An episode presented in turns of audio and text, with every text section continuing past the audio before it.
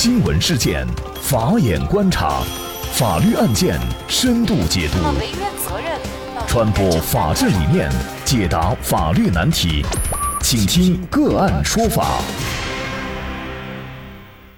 大家好，感谢收听个案说法，我是方红。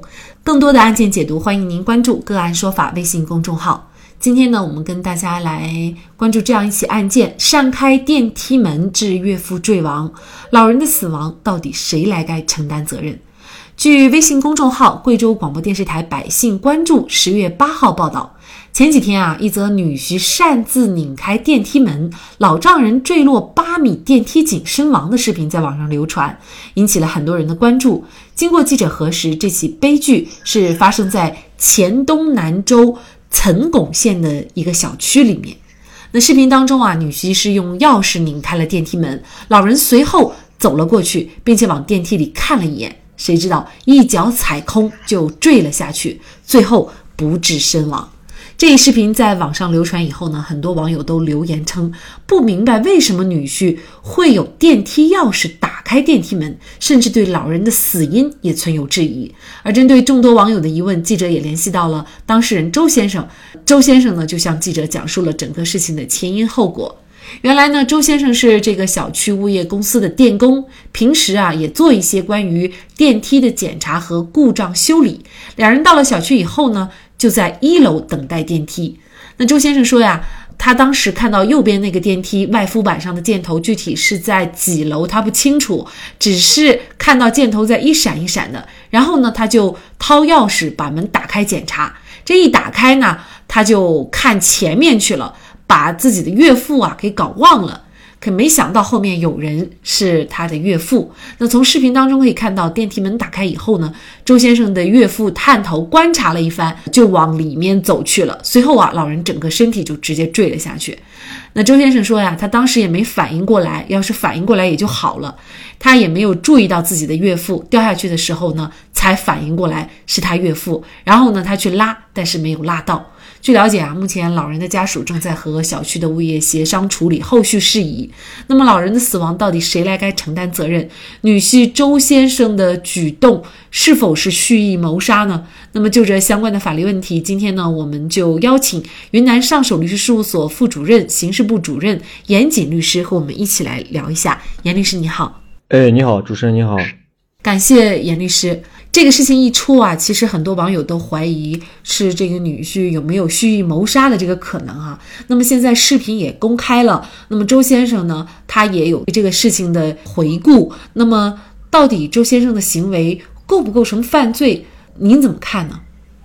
周先生的这个行为的话，就目前的状况来看呢，他是小区的这个物业公司的一个电工，用钥匙去打开这个。电闸门的这个过程当中呢，实际上他履行的是一个物业公司员工的一个职务行为。那么在这个过程当中，作为他的岳父，那么跟进去看了一下，整个人就掉下去了。这个行为来看的话呢，他并没有证据来显示周先生存在提前设局、故意设局致人死亡的这么一个情形。从现有的证据来看的话，是可以排除故意杀人的。那么另外一个呢，就是从刑法的层面来讲呢。可能它涉及到另外一个争议，就是有没有可能涉及到过失致人死亡的问题。那么关于过失致人死亡呢？首先，如果要把一个过失行为要放在刑法的框架内来进行评价的话，那前提条件是我们要看他有没有义务、有没有能力来阻止死亡结果的这个发生。呃，从这周先生的他在履行操作的过程当中，从一般的生活经验可以判断出。比如说，那是一个过道，一般人从那儿经过掉下去的可能性非常大，那我们就可以判定周先生实际上他是有这么一个义务来防止这个危害后果的一个发生。但从现有的证据来看的话，他老丈人呢是跟在后面去，就是这样看了一下，走进去以后就掉下去这个行为来看的话呢，那儿并不是一个过道，也没有证据来显示说那是一般情况下周先生。他是有义务来防止的一个行为，他有能力来防止这种危害后果的一个产生。本案的一个相关情况来看的话，我们初步可以判定周先生实际上并没有刑法层面的一个义务。呃，其实我觉得大家关心呢，也是我个人比较关心的，就是说周先生他会本人在打开电梯门的时候，他自己能不能够预料到，就是在这个情况下很有可能会有人进去，然后呢就会发生这个意外，他是否有可能会预料到会产生这样的一个危害后果吗？呃，他岳父从那个地方掉下去呢，啊，具有很大程度上的一个偶发因素，它并不是一个通常情况下都会发生的一个危害后果。从这个角度来讲，周先生在刑法层面是没有这个义务的。另外一个呢，从这个客观方面来讲，客观方面来讲呢，实际上他老丈人从这个店闸门口掉下去了，啊，这个呢是他没办法来预料到的一个情况。啊，他当时实际上也是没有能力来阻止这种危害结果的一个发生，所以从主观客观上来讲呢，周先生都不具有故意或者说过失的一个犯罪的可能，所以我们初步可以排除故意犯罪或者是过失犯罪。周先生不构成犯罪的情况下，那么可能需要对老人的死来追究责任，就是民事方面的责任。那么谁应该为老人的死来承担责任呢？是物管公司，因为现在呢，老人的家属正在跟物管公司在协商。那么还是本案的女婿，或者是老人本身也有责任。那么谁应该为老人的死承担民事上的责任呢？首先呢，承担这民事赔偿责任的主体呢？它是属于小区的物业公司，因为周先生他作为小区的这个物业公司的一个电工，呃，做一些关于电梯的这个检查和故障的修理呢，本来就是履行职务的一个行为。他在履行职务的过程当中呢，因为没有尽到民法层面的一个应当注意的一个义务，所以说导致了这个他老丈人呢就从电梯闸口掉下去以后死亡，产生这么一个结果。那么产生这个结果。是因为他履行职务的行为所导致的。他这个职务行为呢，在履行的过程当中，就会被小区的物业公司吸收。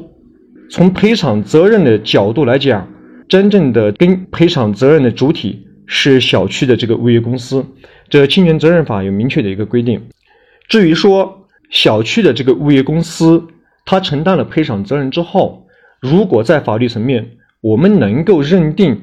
周先生在本次修理电梯的过程当中没有尽到应尽的义务。你比如说，他的整个操作规程或者说操作的一个流程，并不符合小区的这个物业公司的相关规定，就会导致一个结果，就是什么呢？就是小区的物业公司在承担了赔偿责任之后，有可能要求这个周先生呢也承担部分的一个责任。嗯所以呢，其实，在这件事情上，我觉得应该反思的哈是三方面，就是首先电梯出现故障和，电梯的立场的检修或者维护方面呢，物业做的并不好。那么另外呢，周先生虽然他是小区的电工，而且呢，有的时候也会维修电梯。但是很显然，在当时的情境下，不是他上班的时间。那么在这种情况下呢，他去拿着钥匙开了电梯门。其实呢，我觉得作为一名合格的电梯工的话，应该有一个起码的常识，就是你开电梯门、开这个有故障的电梯门之前，你是一定应该放一个警示标志的。他们在等电梯嘛，很显然这个电梯还是大家都是可以使用的，那么随时都会有人乘坐的。那在这种情况下，就应该显眼的位置摆放一个警示标志，勿进。我觉得这是最起码的一个警示。老丈人因为是从农村来，他也介绍了。那么作为一名长期在农村生活的老人来说，他可能并不了解这个电梯它的危害性，所以他进去了，也是他是往上看，他并没有往下看，然后就直接掉进去了。当然了，我们也不能说老人本身也没有任何的过错啊。常识的话，就是进入电梯前还是要看一下，否则的话，有些电梯呢，之前也报道过很多杀人电梯的例子。现在来说。可能追究谁的责任都弥补不了老人的死亡，但是对于小区物业以及电梯维修工来说，我觉得这也是一个非常严肃的一个提示。那么，作为咱们很多乘电梯的乘客来说，在上电梯前一定要仔细观察，然后再进入电梯的轿厢。那么大家如果想获得我们节目的图文资料，欢迎您关注“个案说法”的微信公众号，在历史消息当中就可以找到这期节目的全部图文资料。那么大家在生活工作当中遇到一些法律问题呢，也欢迎大家向我们进行咨询。